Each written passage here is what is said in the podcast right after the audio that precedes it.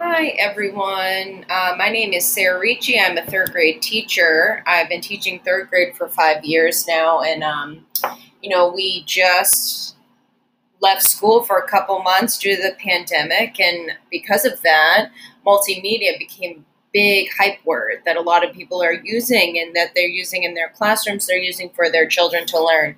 So, um, in this episode, I'm going to quickly talk about what I think multimedia is and how you can be using it.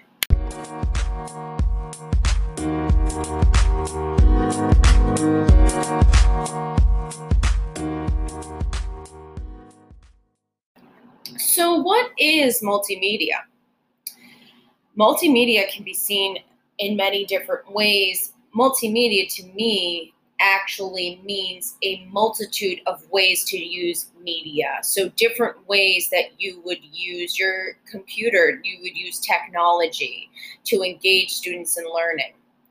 Multimedia is so important because it boosts student engagement and it also is a great tool to be thinking about how we can teach students differently I think one of the biggest things that everyone came across when we left school for the pandemic was that people were not, or specifically teachers, were not prepared to use media in a multiple multitude of ways. And they came across they had to learn all these new things all at once.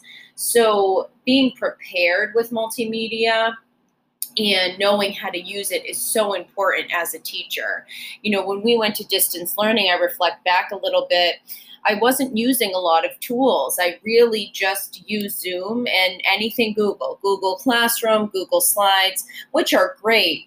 I think that Google Classroom is a great way to lay a foundation for multimedia in your classroom and then using different forms of media on top of Google Classroom, you know, embedding podcasts into your Google Classroom, embedding your Google Slides, maybe using different apps or websites to engage students with reading. Um, all different things. So, multimedia to me means using media um, multiple ways. Um, media or technology can be seen so differently across the board. We can use iPads, we can use the smartboard, we can use Chromebooks, we can use Macs. Children can engage in learning in all different ways, and that's what multimedia means to me.